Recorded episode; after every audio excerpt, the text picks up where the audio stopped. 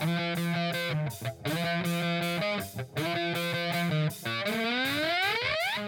following podcast is scheduled for one fall with no time limit.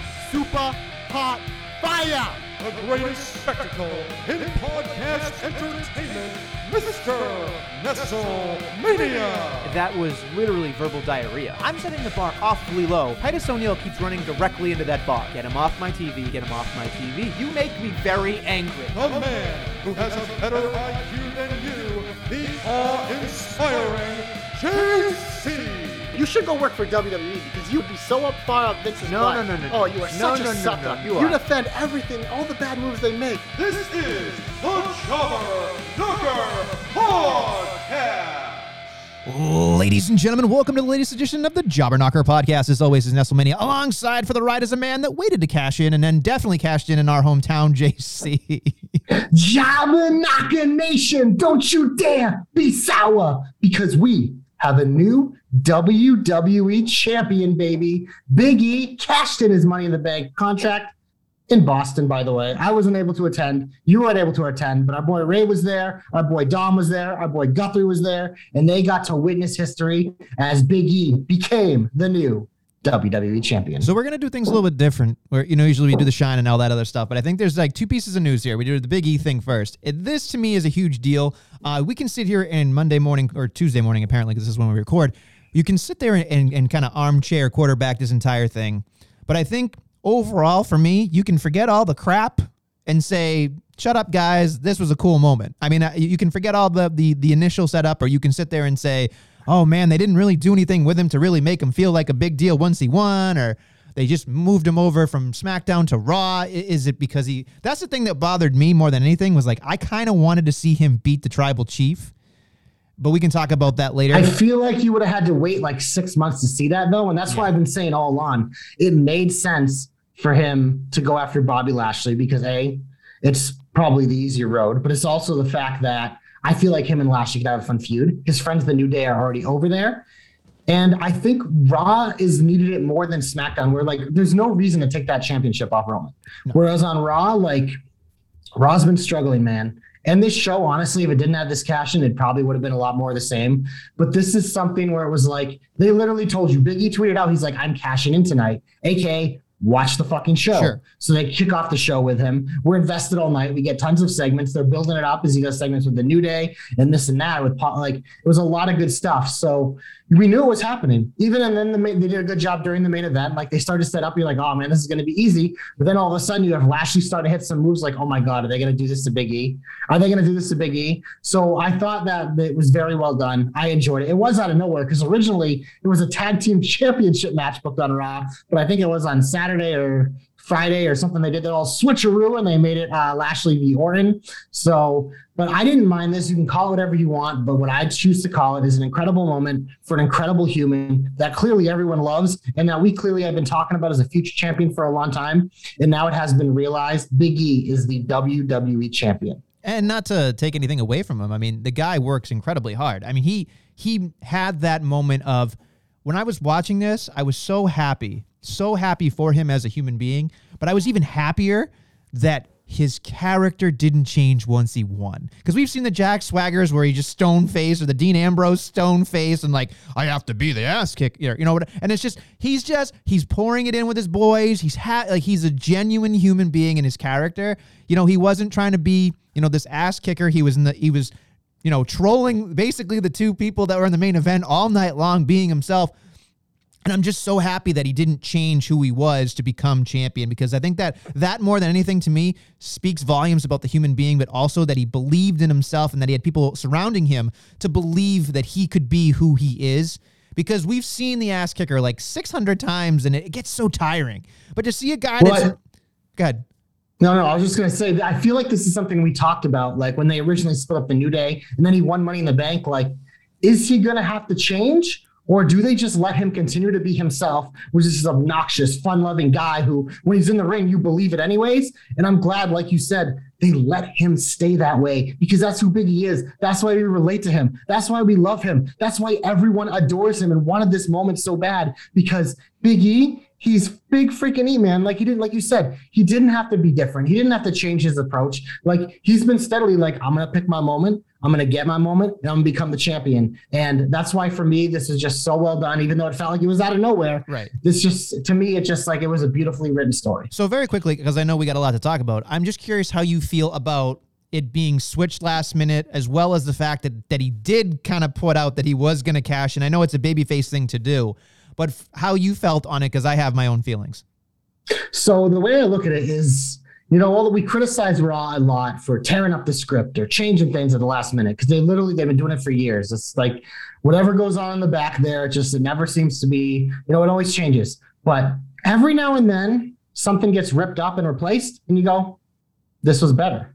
So if we're gonna criticize it for when it's bad, we also got to praise it for when it's good. Like that's what Raw is. It's called Raw for a reason. It's the chaos show. It's the launch show. It's the Monday night show. Like it just, there's always something about it where it's always just kind of all over the place. And this kind of fit that narrative, but it was beautiful chaos. And that's why for me, like I'm going to remember this moment for a long time. I think a lot of people are because this was special. It was awesome. And I'm thrilled that the Boston brought it for him, man, because that was an awesome atmosphere. It was an awesome pop. It was just an awesome everything. So for me, it didn't bother me that much. It's more of the same out of Raw, but in this instance, it was beautifully done.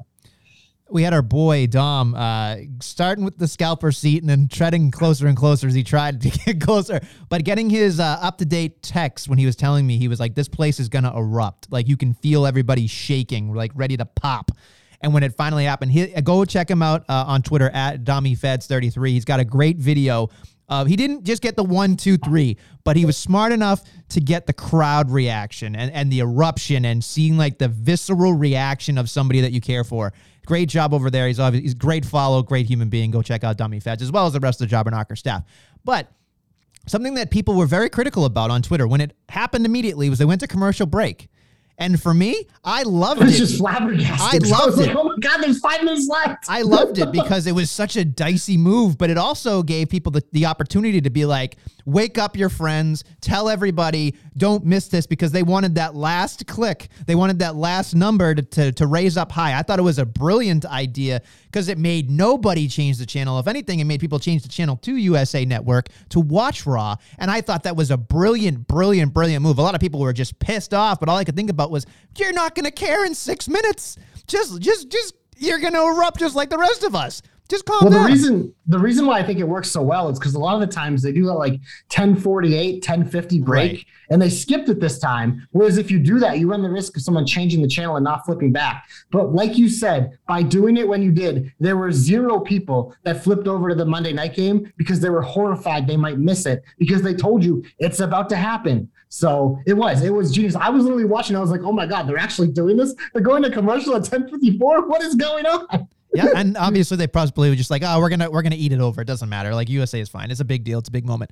Um, but I don't think there's anything else I can really add to this moment except that it, it's nice that he's the. I think the stats said he's the sixth black world champion in WWE, which is a huge honor for him. I'm sure. Obviously with Kofi as well, but uh, it- it's just so nice to see that you know I was t- I saw one of my friends Atlee Green put out like you know sometimes when you see a, a black champion lose you kind of feel like you know it, it's taken out of that and it's kind of swept under the rug but it was nice to see that it went from where it was to where it is and how it makes people feel in that community and so it's so nice to see that and and to see him be who he is like we said just an amazing amazing human being an amazing moment and I'm curious to see where we go I'm curious to see if he can hold on to it because you know, with a babyface champion, we talk about this all the times. Those reigns don't last as long as they normally do, but for a heel, it goes for a longer, longer period of time. Well, so here's my last thing on this, and we, I might get into more of this later, but this to me was we know Raw has been struggling. You know what we're going to do? Not only are we going to give the ball to Big E and let him resurrect this show, he's going to have his buddies with him. Sure. Because now Raw is the New Day show, and I'm really excited for that. So that also brings up a different point. We're not really talking about Big E specifically now, but somebody was saying Survivor Series, New Day, and the Bloodline, which we could, you know, do that all day Let's long. do it. You know, Let's do it all day It's a great way to do it. You know, and I think that's important too because I think that makes the sal, you know, the salivating kind of happen where you're just like, oh, Big E with promos and then the Tribal Chief. That's something we wanted to see. Now you have the Bloodline and the New Day. We know those matches are ridiculously awesome. So it's just it gets you excited about Survivor Series, which has recently become kind of the out of the big four, the big fart. Essentially, there's no really way to say it. Um, Something else I want to switch gears with, JC, because this is a, a very important night on Tuesday as we're talking and we're recording right now. Tonight is the debut of NXT. Regal said it 2.0, which made me scared when I heard that. So Samoa Joe had to relinquish the championship, whether or not you believe he actually is injured or if he, this is a weird thing to start over. That's up for your He's interpretation. injured. How long he's injured, who knows? But he's injured. It's it. There, I've seen a lot of tin hat, uh, you know, conspiracy. Oh, of course, theories. WrestleMania. What do you think the IWC is? It's disgusting. I- it's I like know. they all they So all want to like rip on things. and Just no, no, no. This he clearly has an injury. He might only be out a short amount of time, but like he said in his video, you can't debut an new NXT without a champion that can compete. So this makes sense to me. I I am gonna say right now, NXT lately has not made me care. I am very That's why they're reshuffling. I'm very- I am very people interested. like you are being so critical of it. It's like you know what? We're gonna blow it up. Then you told us to restart. Yep. We're gonna restart. and I'm excited for it because again, Carmelo Hayes. I mean, I mean, I'm obviously a big homer for anything New England related, but I mean, for me to know the gentleman, call his matches, and see him on NXT, like that's a huge thing for just like. I'm excited for him regardless of what he does, but to see that intro and to see like how they've put newer faces on there, like Gigi and like you know the you know all the you know your your boys hit row, uh, just random things that are happening. I've I mean I've stuck around for the Cameron Grimes, the LA Knights, and all the things you know. But also tonight is going to be now they're going to crown in a four way. Uh, their NXT champion. They're going to have a wedding, which you know, wrestling weddings are always in, a, in an appointment, especially with Johnny Gargano in it. I think there's a big thing here with Austin Theory going to come in and destroy 100%. I think that's Yep. going to be something I'm looking forward to. So there's a lot of things here that I think they're going to do right. Um, and, you know, beyond what the wrestling Twitter or wrestling fans think about, you know, unfortunately, Triple H, I hope he's feeling better, you know, with his heart incident. And then, you know, Bruce and Vince supposedly taking over, like all the narrative that is just ridiculous. I, I tend, you know, a long time ago, you told me just stop reading the dirt sheets. And I have for the most part. And I think it's changed my outlook in a lot of ways. Professionals, as you bump your fucking mic again. I it's just I can't Amateur hour. You, Amateur you hour. tell me to be close to it, but when I'm I'm like so fidgety that I'm gonna knock it over. You are. You like, are. Put it down in. I, I, you, you, you fidget. I, I, you wear a carpet out. You walk back and forth. That's something a lot of people don't know about you. Is you walk back and forth. What are you doing?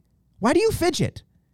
You, you I- uh, what am I supposed to do? I, I can't sit just still. sit It's still, hard, man. Just I sit still. It's not possible. Anyway, so Not the possible. NXT is tonight.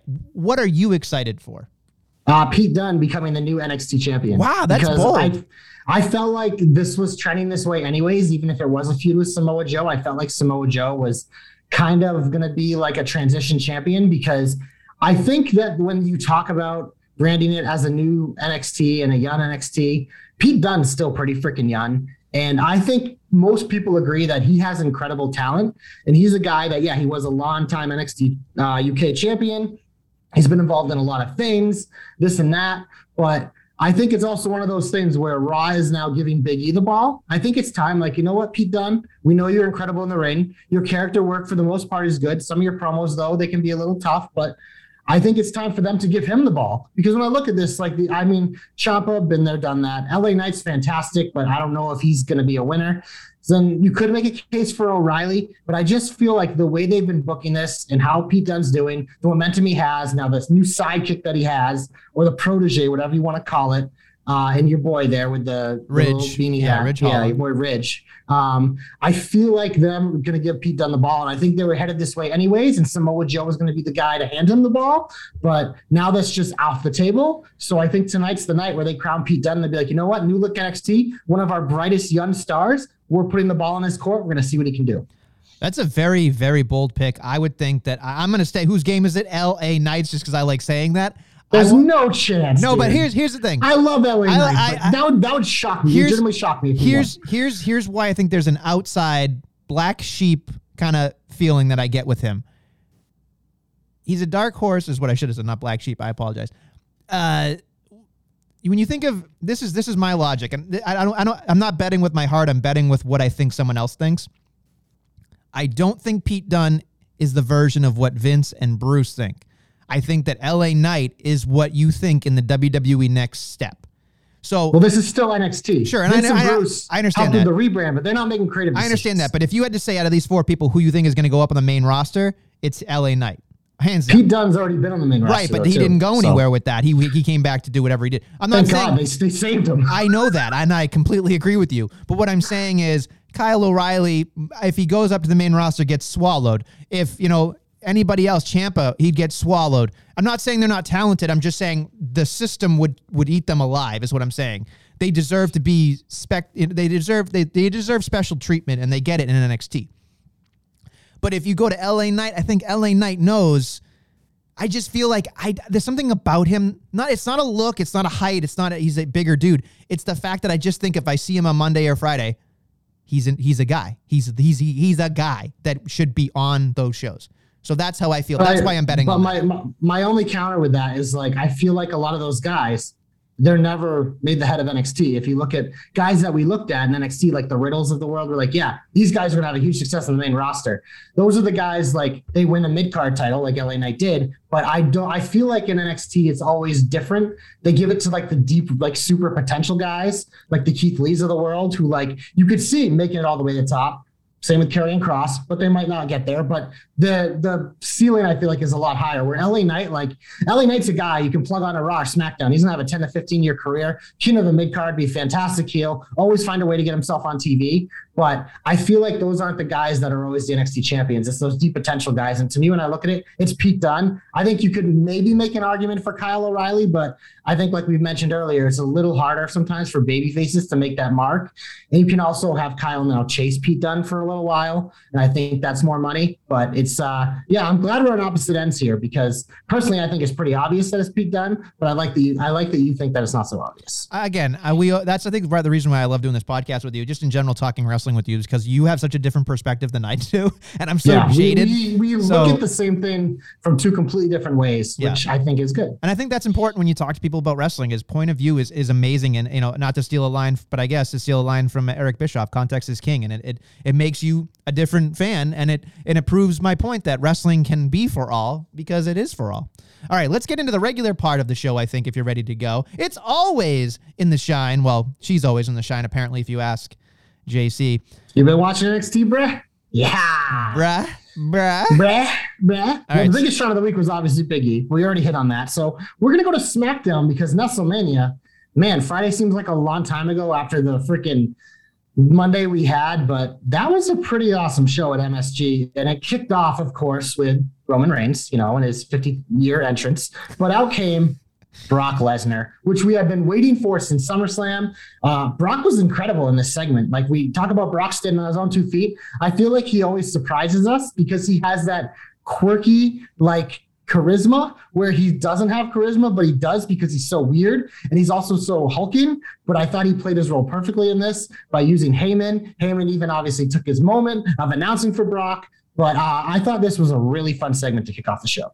Yeah, it was a longer segment in terms of you know the entrance portion, which for me, here's here's what I think about, and like I, and I get it, but I've clocked Roman Reigns' entrance at like four minutes, so I just wanted to say, like after a while, it's it's redundant, but it's a good way to start off the show. It's an important thing. It's half an Undertaker, and he's twice as good. So the math checks out. Does the ma- I was just about to do the math in my head, so I'll, I'll believe you on that one. But the other thing too that I really loved about this entire segment was it made you ask a question.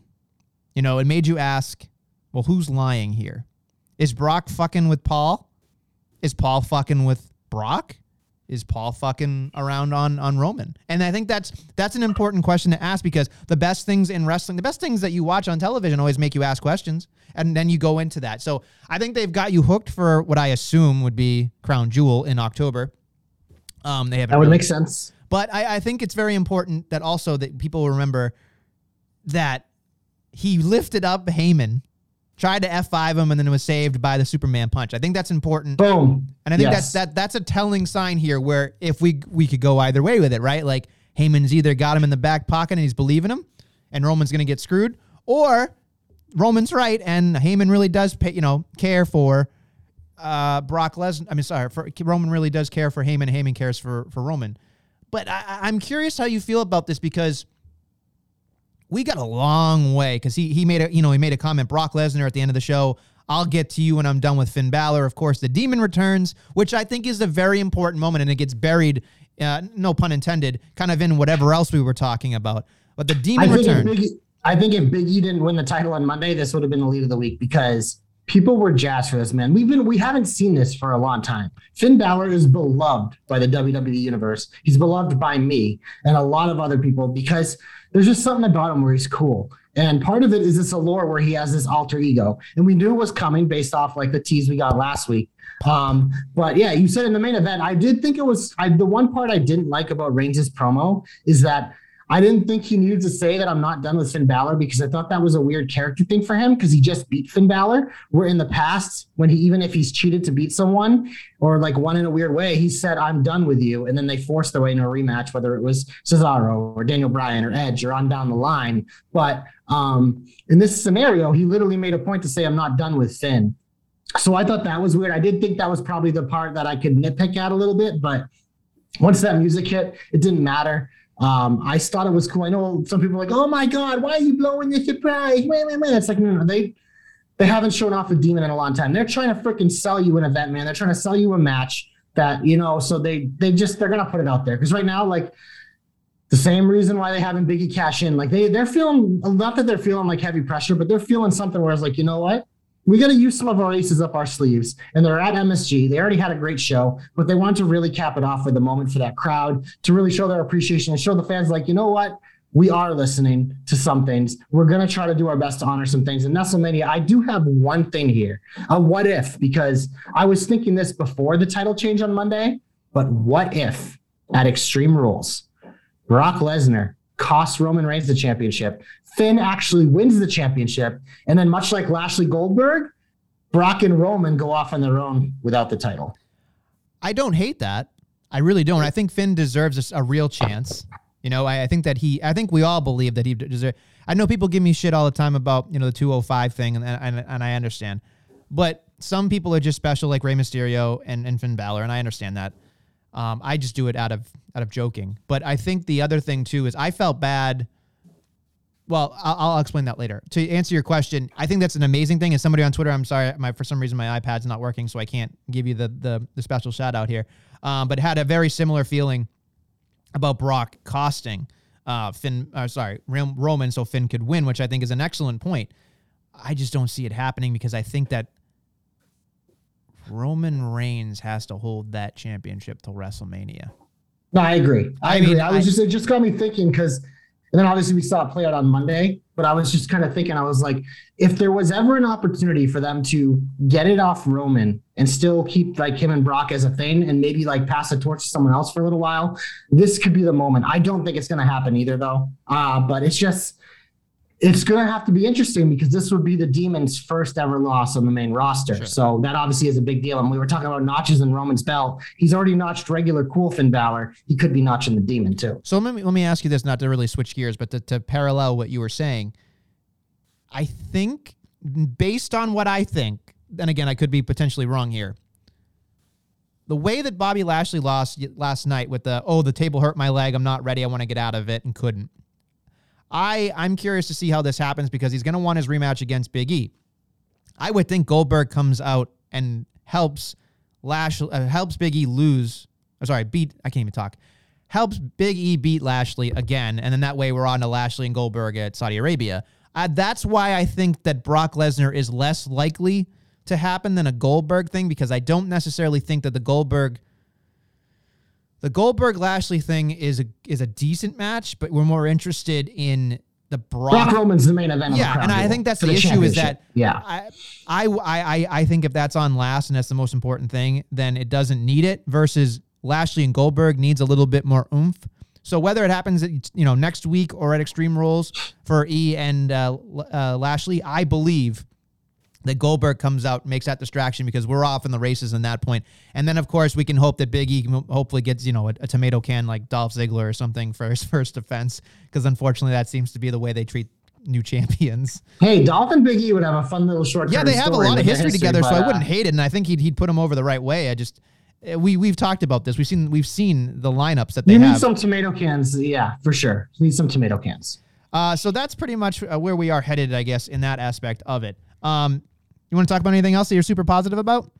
Yeah, um, because I love when they do shit like this because you know it's it's very it's the easy thing to do is bring out a hometown hero in front of the hometown crowd.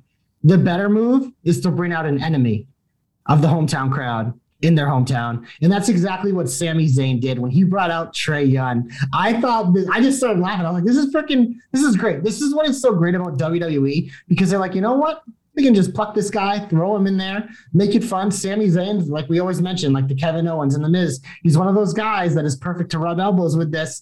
Um, I love that Young actually played a factor in this useless 10 man tag by getting ejected. Um, obviously, Biggie got the big win over Zayn because you know where we were headed. But I just stuff like this is fun. It worked perfectly because it was an MSG, and Trae Young had those magnificent games in uh, an MSG this year, kind of being like the villain. So I love that they played off that. I think it's fun because you know what? Like this crowd was already going to be hot, but putting in something like this, it just gives it a little extra spice. I was actually almost going to consider Trae for my uh, comeback because I just thought it was hilarious. It was uh, great and I, I, I uh, I'm not a, you know, obviously you're a giant sports fan, JC, but specifically basketball. But to see just the visceral reaction from from the crowd, but also like Trae would like. I, I always love when wrestlers get people like you know celebrities to help them. But I thought that Trae did a good enough job, not a great job, but a good enough job. Like he was he was committed to it with like getting caught and the fans getting their comeuppance on him and stuff. I thought that was wonderful. And the WWE always treats celebrities correctly, and I think that that's that's an important distinction that they have on uh, other promotions or other things that they do. Is you're never gonna look you're gonna look better than you came in, which is always yeah. you know the goal. So I loved it. I thought, like you said, was amazing. Personally, I just wanted to say, not that the 10 man tag will ever be in my shine, but Otis hit the Judas effect better than fat 50 year old Jericho. So I agree. I just when I saw that, that I was went, a fun match. It, it really was. I can't. I my all my, the bullshit in it, it. Like it was a lot of fun and it had a lot of guys that do a lot of good things. So in terms of multi-man tags, this is what I'd be okay with. Uh, the rest of them this week, we probably shouldn't talk about now. Uh, no, no. I, I, for me, I, I have a, a code I live by. Anything? Okay. Well, let me ask you this. Yes. What was your favorite match of the week? That's an interesting question because there were a couple of things that I'd really enjoyed. Um, I wouldn't say that the matches. So like, there's Rollins and Edge, which I thought was decent, but for me, I thought the smack the the SmackDown match wasn't as good as the SummerSlam match. I Agreed, thought, but I think that's a pretty lofty bar. Sure, sure, and I think like anything, anything, the sequels are almost never uh, as the same because you know it's worn off a little bit. Uh, yeah. But I did, I did think if you go back and watch it, the Street Profits and Usos, I thought was amazing, and of course they pull the rug out from underneath you again. So I felt bad about that one. And, uh, you know, not the like, oh man, I got, I got hosed. I want to see this again. I, I went, this feels like the third, second or third time this has already happened. And, oh, and Roman continues to pull the bloodline uh, out of the, the nosedive. But for me, I actually surprisingly did not think this was going to be the best match of the week, but I thoroughly, thoroughly enjoyed Natty and Rhea. I, I, for me, I thought this was the match of the week only because the bar was set so low because we know that Tamina was supposed to kick out in the previous match. So I was kind of like, eh, for that. But Natty really showed her worth because as much as bad as the Tamina thing was, I forgot completely about it with the next matchup with Rhea and Natty, and I thought they over delivered. And we give shit to the women's division on Raw all the time, specifically Natty and Tamina, specifically all the time. Um, obviously, they're there for a specific reason, but Natty and Rhea, and you could see the crowd loved Rhea. They just ate that up. They loved it. I thought Boston really brought it. I mean, they could get my comeback too, just because I thought when you get that crowd, suck up. Yeah. Well, you know, I can't, I can't give it to all fourteen thousand of you, but you know, you're there. Uh, but Natty deserves a lot of credit because to me, I I was waiting to go to the bathroom, if I'm being honest here, and I didn't because I thought, wow, this actually this proved to me that this was worth it. Like you should have gone. You should have gone during the match before. That was your own fault. But well, hey, no, nobody's. I'm glad, you, I'm glad you brought up this match here because this is more of what I'm asking for for Raw. It's like you have a fresh matchup with two very good wrestlers. You know, a lot of people are very critical about the time that WWE and AEW give to their women's division, and they all tweet about it, being like, "Shame on you, shame on you," trying to be those keyboard warriors. Well, you know what? They gave this one its due. And this is what I've really been looking for from Raw, especially with the longer show. Give us more meaningful matches, especially with some of your high caliber wrestlers, which Natty and uh, Rhea are two of the more high caliber wrestlers in the women's division. Especially you have a veteran working with one of the younger stars who has proven when she has a good dance partner can really put together a good match. And they had it. So to you idiots on Twitter that said this match went too long, shame on you. Get the fuck out. Delete your account because your opinion is pathetic. You are pathetic because you can't come out one hand and bitch about it not them not getting enough time and then they actually give them enough time. You should be praising them, being like, this is what we want. This is what we're looking for in our three hour show. This is the opportunity that a wrestler like Natalya and a wrestler like Rhea Ripley, like you mentioned, who's very over with the crowd, deserve a chance to have to tell a cool story, to make the segment more meaningful and memorable than some random schmaz or squash or some bullshit. Because this is something we look at it's like, okay, they bought me into this because I wouldn't mind seeing these two do it again. Because you know what? This is a tag team feud and this was a singles match. So when I see it again, it's going to be a little different. So I am glad you brought this up in the shine because both of them deserve it here. Yeah, like I said, I can't talk more highly about it. I thought it was the best match of the week, uh, WWE wise, at least so far. And yeah, I, there were a lot of great things, but they this was the only thing that actually had a, a, an outcome. It seems like a lot of the time, it seems like they give you a little bit of a nibble and they never do anything. Uh, is there anything else that you're very specifically happy about? Yeah, my favorite match of the week, Nestlemania. Doudrop over Eva Marie because WrestleMania, you know what's a treat? You know who wrestles less than Brock Lesnar? Eva freaking Marie. And when she came out, I'm expecting more of the same bullshit like a schmaz. By the way, Doudrop's new song, Bop. That fucking was fantastic. I wish I was in the crowd. I'd been going nuts and dancing. But this is what I think they brought Eva back for. And this is what I think Eva kind of the reason why she wanted to come back is because I think Eva's aware of her abilities, and that's why she like she knows she's a fucking heater. She is a heat-seeking missile, and you put her with a new talent, and you get that new talent over. And this is the thing: be like, you know what? Spread your wings, Doudrop, beat me up, pin me clean, and now you're ready. They might fight again because it's Raw. They'll probably fight ten more times. But it just watching this, I was like, you know what? This is Eva Marie's purpose. She's out there to get the crowd in the fucking tizzy and she's supposed to help people. And that's exactly what she did. Eva Marie, the perfect elevator. Eva the elevator. Who would have thought WrestleMania? Let's let's not let's not uh, forget that she was in a jobber alert. She was less than three minutes. Yeah, exactly. So, so, she really put her over. Yeah, that's a big deal. That's a squash. I mean, that's definitely how we feel about it. Um, but again, you said you know e- Eva can win or lose. You know, it doesn't matter. She's at that point. So I I'm surprised you put that up in the shines, but you know maybe I'm not because I know how much. well, it was just one of those things where I was looking at it. It's like it was a short segment. It was exactly what it needed to be. It worked. It's getting us to the result we're supposed to get at.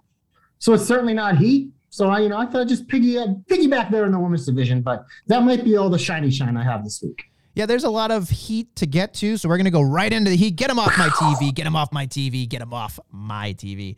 Um, I'm gonna start here. I don't know if you feel this way, but this was something that left a bad taste in my mouth was the contract signing. I it proved one thing to me. Uh, Bianca Belair is a star and got me excited. But on the other side, people are telling me I know I'm wrong and whatever about Becky, and that's fine. But I, here's here's the big distinction I have for Becky. It went from Becky went from uncharted territory to like this underground, like swelling of support to becoming the man, and everybody loved her. And then she became like kind of like the female Conor McGregor and that old stuff. And I understand. And that's kind of what she's doing on the opposite side of it, which I get. But it feels like the specialness, it feels like she became something that everybody has already done versus what she was, was so different and I think I think that loses a lot of the luster and the reason I use my eyeballs and watch or listen with my ears. Like the fur coat's nice, and she said, you know, the the original WrestleMania main eventer has returned, and then you know, right off the bat, Bianca's like, but mine was better.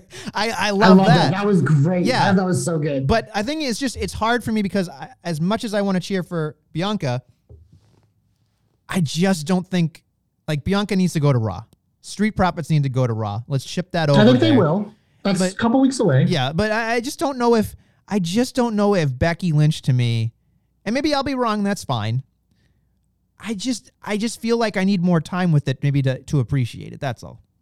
Yeah, they definitely they hot shotted it. I think that's been the biggest issue. But I will say this: um, this was probably the best Becky segment, I think, since she's actually been back, which, like you mentioned, isn't a high bar for us because we've both been very critical of it. But I think that this one, it it was definitely a little forced, but I don't think it felt as forced as the other ones because I think she more embraced being that, like you mentioned, McGregor type heel. She had the outfit, so it's like okay, those little pieces are starting to come together.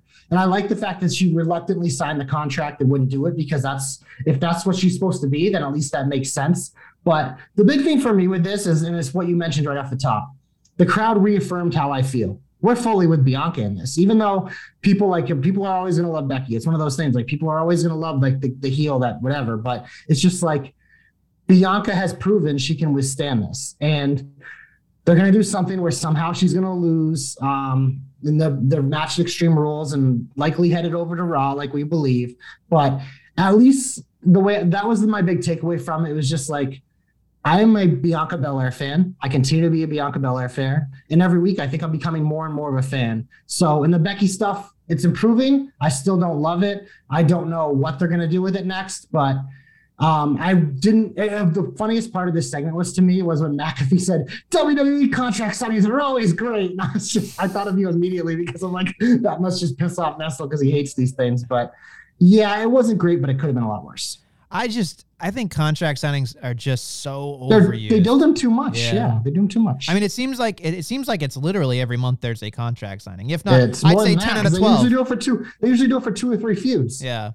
So At it's least just, one on each show. it's just it's just lazy to me. It just I mean, every match theoretically in that universe is a contract signing, right? Like every match supposedly is supposed to have a contract. But I think it's just the, the the fact that they're all the same. I think that there's Yeah. different ways to do them, and that's why like I did appreciate like the little nuance of Becky not doing it, or like the one we had where Corbin stole it. Like there, you found different ways to do the same thing, and that's why for me, like I mean, my favorite one of the last few years, and you can make fun of this all you want, but do you remember the Cody Rhodes Shawn Spears contract signing? How unique that was in like a boardroom. That was actually pretty cool. So I I just like contract signings like they can work. They just need to find different ways to do them, whether it's different settings, different, like, you know what I mean? Because just doing the same thing like once, twice, three times a month, it's it gets old.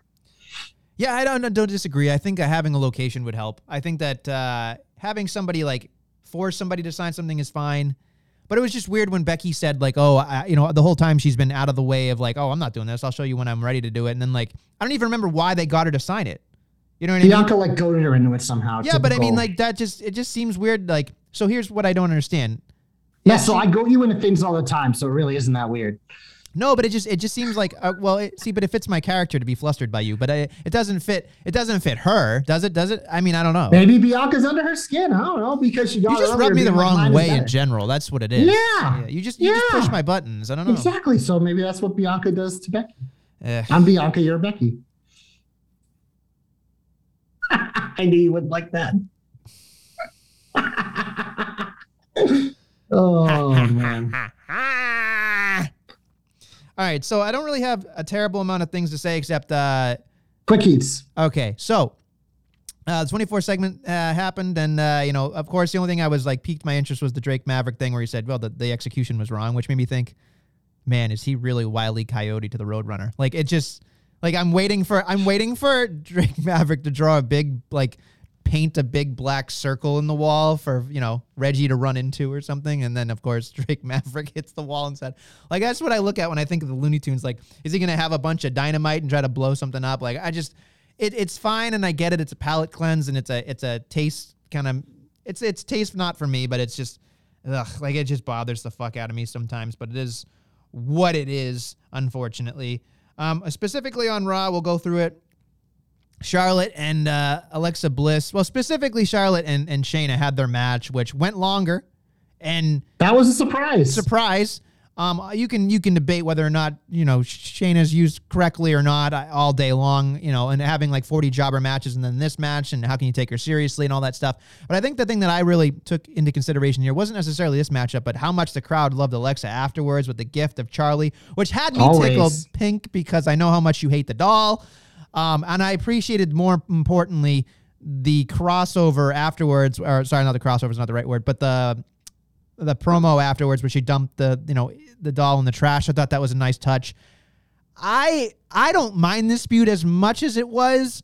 I thought it could be better, but I, I I can understand how when you watch this, the matchup was just kind of weird for Shayna. With I just I hate this whole like will they won't they with not with Naya and just get it over with. Let's do it. Well, it is. They're they're fighting next week, and thank God, because I didn't give a fuck about the match. But the segment after with Alexa and Charlotte was super hot fire. I love that, and this is why I was excited for this feud because I feel like a lot of the time Charlotte gets complacent because people can't always match her at certain things. That's why I think when she's with the Sashas and the Beckys and the Bayleys, it brings out the best in her. Well, I think Alexa's in this category too because Alexa might be one of the greatest females on the mic of all time, in my opinion um, because just the range and types of things she can do. I love the segment of her giving her the gift. I thought Charlotte, like, I love the role that she played, being like, ah, now I open it, and it's it's one of those things. It's like, what do we always talk about WrestleMania? You get the crowd involved. Open it, open it, like the chance. Like they were into this segment all throughout. Obviously, Charlotte opens this a fucking doll. You knew it was going to be a fucking doll, which whatever. But in terms of the feud, it works because they can do this jokey shit with Charlotte because Charlotte is one of those that is so good at. It's like Randy Orton flip that switch immediately. I serious again. She throws it in the trash. You're like, okay, Alexa, I acknowledged your bullshit. I humored it, but now I'm gonna kick your ass. So that's I- why I liked it. I did chuckle very hard at the uh, I'm going to force you into adulting in this matchup. I just thought that was funny. It's genius. It is, and again, I want I want a little bit more hokey to it. So I'm, I I think I'm I'm more excited for the back end of this. But the matchup with Shayna and, and Charlotte was just so weird, just so bizarre to me. And I mean, obviously Shayna Baszler is is a talented human being, but it just it feels like it just doesn't fit anymore in a lot of ways. Like she would probably benefit from going back to NXT or going to AEW at this point because I just I don't think she fits the mold of a sports entertainer anymore. I just I don't know. I just I don't know how you feel about it, but it's just it's it's hard for me. It really is. Who are we talking about? Sorry, I zoned out for a minute. This is Shayna Baszler. Yeah, um, You zoned out. I don't know. I feel like I feel like besides she started off with that Becky feud at, for WrestleMania, and I thought we were on the right track. But everything she's done since then, besides when her and Nia were at the peak, has not been good. I've always said Shayna Baszler, she's a lot like a Samoa Joe, where she buys, she can buy me into the match, but then when I get to the match, I'm never going to enjoy it because of her style. Um, and I think that is really holding her back, especially in a Raw Women's division, which has so many flaws and isn't booked well. Someone like her is going to flounder. So I honestly, I, I think they're going to send Nia to SmackDown, honestly. But I Shayna needs some sort of change. But I think it starts next next week with getting those two far away from each other. Here's open. And something that else that was very floundering, at least in my opinion, was uh, a Karrion Kross promo backstage where he did his best Sean O'Haire saying, uh, you know, playing the devil's advocate saying, uh, I'm not telling you anything you don't already know, which I'm sure you may or may not remember that character because it was in the early 2000s. But at least he wasn't in his stupid, sexy suspenders this week. He was in full black, you know, from head to toe without his mask. Um, the times in the sand and the whole thing, fallen prey and all that stuff. And he does this weird thing, JC, that really upsets me. I don't know if you've noticed this. I, I've started to watch the mic work. I'm gonna get real close in on the camera so you can see this, JC. He does this thing where he goes like this. He goes, and we do this, and we do that. And he like opens his mouth and he accentuates the words. So I'm and it looks like he's eating a sandwich Yeah. and it's overacting and he's eating ah, scenery. Ah, you know what I mean? Like that's what he does. Everything you've ever said about Keith Lee in terms of criticizing the way he does promos, that's how I feel about Karrion Kross because I'm looking at the guy and I'm like, dude, I can believe you if you just shut the fuck up. Like seriously, I believe all of this, even with all the bullshit they're putting you on. I fucking believe it. But then you fucking talk and you lose me because I'm like, you're a really bad fucking actor, man. You are a horrible fucking actor. You can't act. You can't read a script. You can't, like, you just can't. So why are you doing it? That's why, literally, to me, the solution, as it has always been, is to fucking put him with Scarlett because she can do the acting and he can just fucking brood. Because you know what's fucking intimidating? That motherfucker brooding. That motherfucker talking, not intimidating, boring. He, like you said, he just is trying too hard. Stop fucking trying with him, man. That's the thing. Like, I want to give them credit because they're trying different things with him, but at the same time, you don't need to. Stop micromanaging this guy. Literally do what worked for him, what made him the undefeated, unstoppable force in NXT. Why did you completely do a 180 when he got called up? It still makes no sense to me. And the more they try different things, it just reminds me like they had the formula. They're still experimenting. I don't know why, but just fucking for this guy's sake, stop micromanaging him, please. Maybe he's in his own head. Maybe he's also part of it, micromanaging himself. Stop trying so hard. You don't need to try this hard, dude. It's so simple with you. It's so simple. It's frustrating. I hope that everybody watches more promos and sees his, his mouth chewing that he does. It's just like the the mouth movement in his promos. It's so, it's so. He looks like a cow eating. That's what he Chewing looks like to me. Yeah, he's just like, like I don't want to do that because that's just rude for people listening in their earbuds. But it's just that's what it seems like to me. Like I was expecting him to be like eating and being like, well, you know, I got this thing with the glass and everything, and then uh, fall and pray whatever. But it, that's how I feel about it sometimes. It just it doesn't make any sense to me. Uh, but let's move on from something else because I just think we, we've talked everything we can talk about here. I don't have much more in the heat. I mean, obviously we've talked about Tamina, the whole thing. Um, and uh, There was a six man tag on Raw. There was an eight man tag on Raw, which actually had some fun stuff. But the big key for me was that six man tag.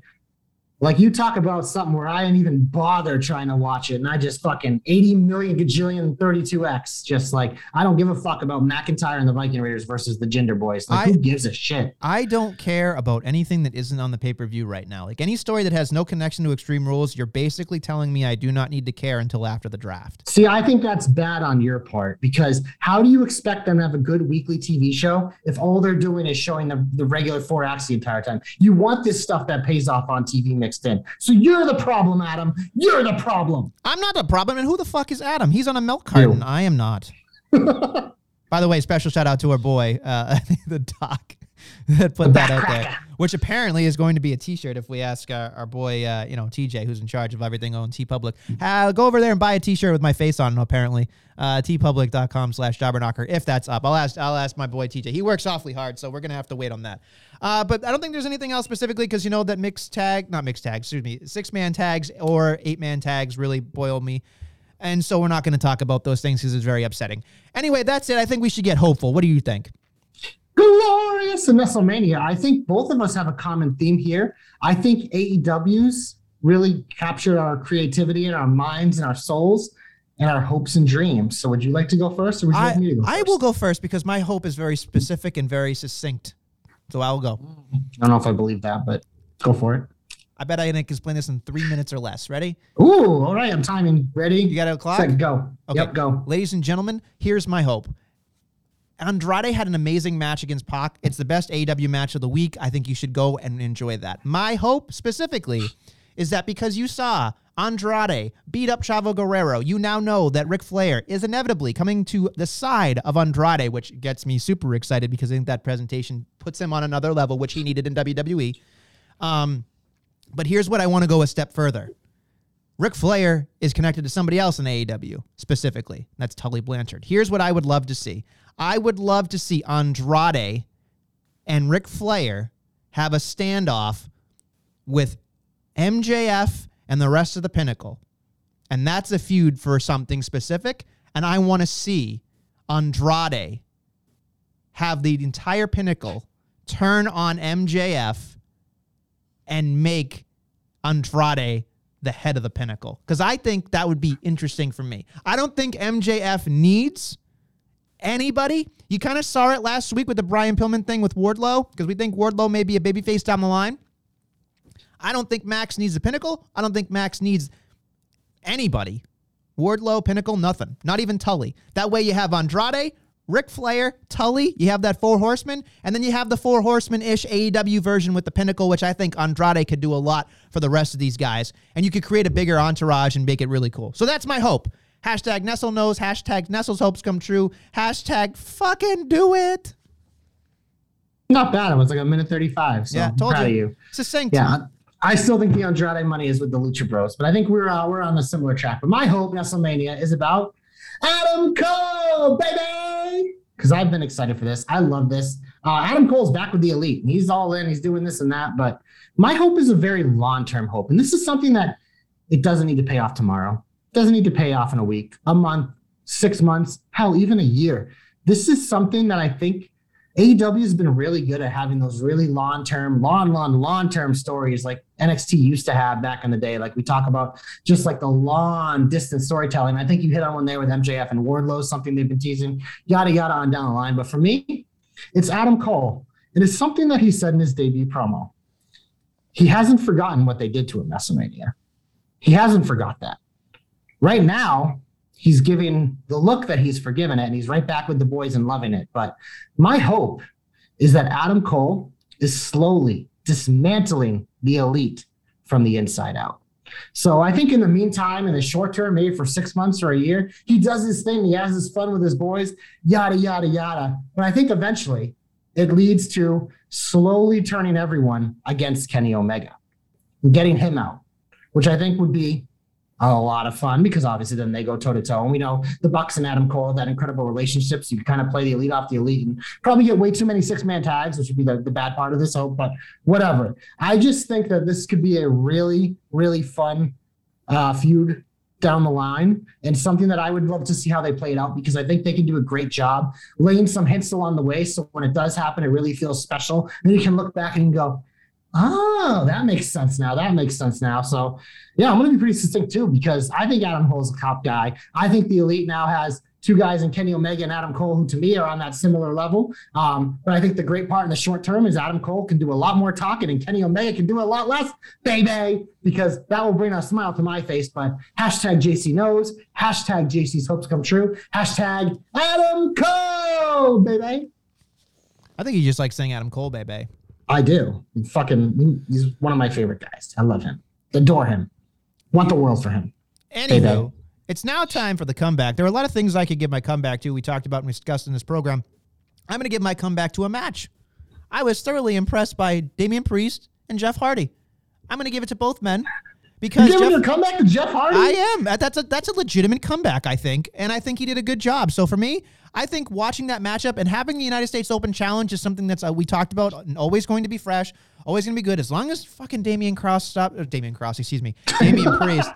Damian Priest stops doing his stupid second rope flippy dippy shit. I hate that so much. But besides that, I know you do. That's why I love it. I cannot. I'm, I don't want to wish on anybody, but every time I watch it, I'm like, he's half. He's half a rotation away from hurting himself or somebody else. But anyway, that match specifically had me go, cool. This was a moment. I mean, clearly he wanted to fight, you know, Jeff Hardy, so that was a cool thing for him to get that check. But man, Jeff Hardy actually, you could see that he was reinvigorated. It felt like it, you know he does his job to the best of his abilities. But you get reminded every once in a while there's a lot left in the tank for Jeff Hardy. So I I have to be very very critical of myself and give the uh, the comeuppance to Jeff Hardy specifically, but also indirectly to the U.S. champion Damian Priest because it's it it becomes one of my favorite parts of the show. So that's my comeback. So the cool part I think about this match is that Damian Priest has been pretty vocal about it for a while. That Jeff Hardy is one of his dream matches, and anytime you see something like this and you see the true like smile on Damian Priest's face as Jeff Hardy was coming out, I think that stuff is pretty cool. So I think that's what really, really kind of gave it a moment because I think it's one of those things where it's not really a passing of the torch, but it's like the hero of someone being like, yeah, this guy's legit. And like you said, we're very critical of Jeff Hardy on this podcast, but Jeff Hardy has a giant audience for a reason because he's a stud. But you know who else is studs? My comebacks. Trifecta, baby. I'm giving it to the unit of the New Day because, like I mentioned earlier, I think Vince is like, you know what, New Day? Ross sucks. Here's the ball. Make it better. Score some touchdowns. Kick some field goals. Run a great two minute drill. Do it all, baby. And you know what? The New Day, I'm excited for it. I'm excited for them back together. Like, I feel like we were all very for like Biggie kind of breaking away and seeing what it was. But you know what that line, uh, distance makes the heart grow fonder? I think it's true in this case because I think to truly appreciate the New Day, we had to go through this year of them apart because watching Biggie celebrate with them, be united with them, like this can work, man. It worked with Kofi. It can work with now Big E as the head of their table. Like it doesn't matter, man. The three of them together is just so much fun for a show that desperately needs it. So that's why the New Day, as a full threesome unit, gets my comeback. Not bad. Not bad at all. I think it's time to get to the big old finish. We got a lot to talk about, and let's fire right right through it if we can. Yeah, we already talked about NXT, so we already talked about that. But this week on AEW, we have three matches that I'm aware of, including the in-ring debut of Adam Cole, baby. Story time with Adam Cole, baby, as he takes on Kazarian. Uh, you know, Panama Sunrise, and we're done. You just dropped the mic again. You dropped. The, I I did. I'm so excited by Adam Cole, baby. you just gave the Panama Sunrise to your microphone. That's what you I just did. did. It was actually the Pittsburgh Sunrise, but yeah. but yeah, Adam Cole's going to win that match, but it's exciting to see him in the ring. We also have Shawn Spears versus Darby Allin, in which will probably be a masterpiece. Oh Um, Jesus. It will be. Come on. You gotta Give stop. You gotta stop with this Shawn Spears Spears is an incredible in-ring talent. He is the best jobber to the stars in the company. He's he's, He's their Dolph Ziggler. I will He's say this Dolph much. Ziggler. That's fair. That's fair. I'll give you that. Uh, never gonna be world champion, but that's fair. I I will say this you never much. know. I know no fucking clue. No fucking clue. Do you need? I will say this much on Instagram and in social media. Hilarious, hilarious follow. But uh, man, no, just no. Darby Allin for the win. The end. Yeah, you would you would think so. Darby Allin needs a big dub uh, coming off his loss to CM Punk. But we also have booked the undefeated Jade Cargill taking on Leyla Hirsch. Um, I'm assuming Jade Cargill's gonna squishity squash. Cargo gargle. That's what I think. She always, she's never gonna freaking lose. Look at her. She's freaking. She's, she's a fucking stud. Yeah. She is a stud. Cargill. Um, yeah, there's probably there's definitely some other stuff booked. We obviously have uh I think CM Punk's gonna be on commentary. He's feuding with all of Team Taz, but I think we all agree that one match we want to see is CM Punk versus Hook. Uh, so Send hook. Send hook. That became a whole thing. I love it. Send hook. I want to see Oh. Punk take it. I, I want to see. I want to see Hook take it go to sleep. I Yeah. really do. I think that'd that be would, great. I it makes sense for him to do it because I think I think they're gonna build up the first match with Hobbs and uh because Hobbs has been on a fucking tear. Um Ricky Starks is the end game. I mean, that's. I think that's the pay-per-view match is Punk Starks because Punk's mentioned his name every chance he gets. And that on the mic, Ricky Starks can take that mic away from Taz and we can let the two maestros do their work there. It's gonna honestly, it didn't help me get excited about it because I love Taz, I love CM Punk. They're in my top ten, but I was just like, really?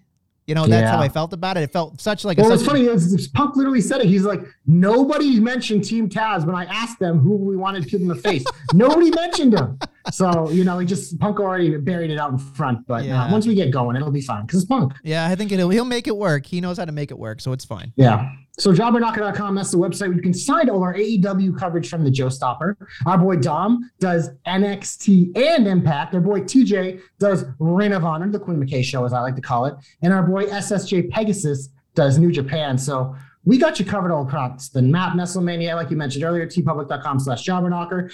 Follow the entire staff on Twitter at jobberknocker. All the other handles are in the comments. Facebook, Instagram, also at jobberknocker. Five stars, five flames. I'm about to cough on all podcasting platforms. We appreciate it. Like, subscribe, share, download, all that shiznit. He's gonna cough, so I'm gonna just take it on home. Thank you for listening to the Jobber Knocker, and we'll be back next week with more Jobber Knockery.